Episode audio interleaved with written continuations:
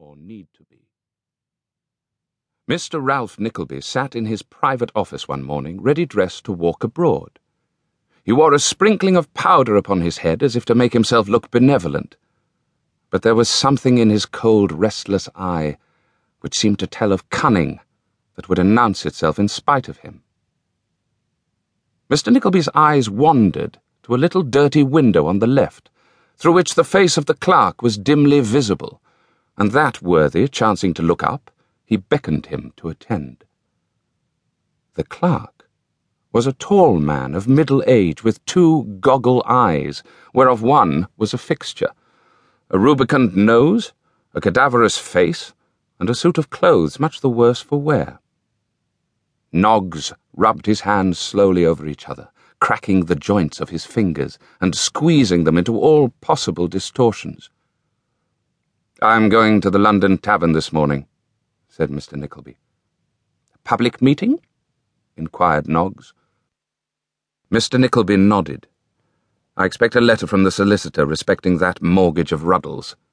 If it comes at all, it will be here by the two o'clock delivery. I shall leave the city about that time and walk to Charing Cross on the left-hand side of the way. If there are any letters, come and meet me and bring them with you. Noggs nodded, and as he nodded there came a ring at the office bell.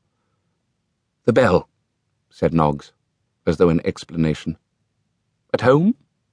Yes. To anybody? Yes. To the tax gatherer? No. Let him call again. Noggs gave vent to his usual grunt, as much as to say, I thought so, and the ring being repeated, went to the door, whence he presently returned ushering in by the name of Mr. Bonney, a pale gentleman in a violent hurry. My dear Nickleby, said the gentleman, there's not a moment to lose. I have a cab at the door. Sir Matthew Pupker takes the chair, and three members of Parliament are positively coming. I have seen two of them safely out of bed, and the third, who was at Crockford's all night, has just gone home to put on a clean shirt and take a bottle or two of soda water, and will certainly be with us in time to address the meeting. It seems to promise pretty well, said Mr. Ralph Nickleby. Pretty well? Echoed Mr. Bonney. It's the finest idea that was ever started. United Metropolitan Improved Hot Muffin and Crumpet Baking and Punctual Delivery Company. Capital five millions in five hundred thousand shares of ten pounds each. Why, the very name will get the shares up to a premium in ten days. By the by, what a very remarkable man that clerk of yours is. Yes, poor devil, replied Ralph. Though Newman Noggs kept his horses and hounds once. But he squandered his money and made a thorough fool of himself and then a beggar.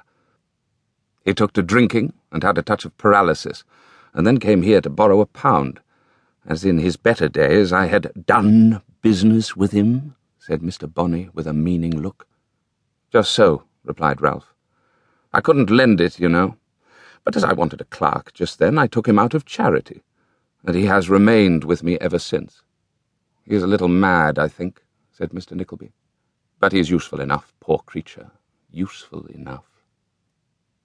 The kind-hearted gentleman omitted to add that Newman Noggs served him for rather less than the usual wages of a boy of thirteen, and that his eccentric taciturnity rendered him an especially valuable person in a place where much business was done of which it was desirable no mention should be made out of doors.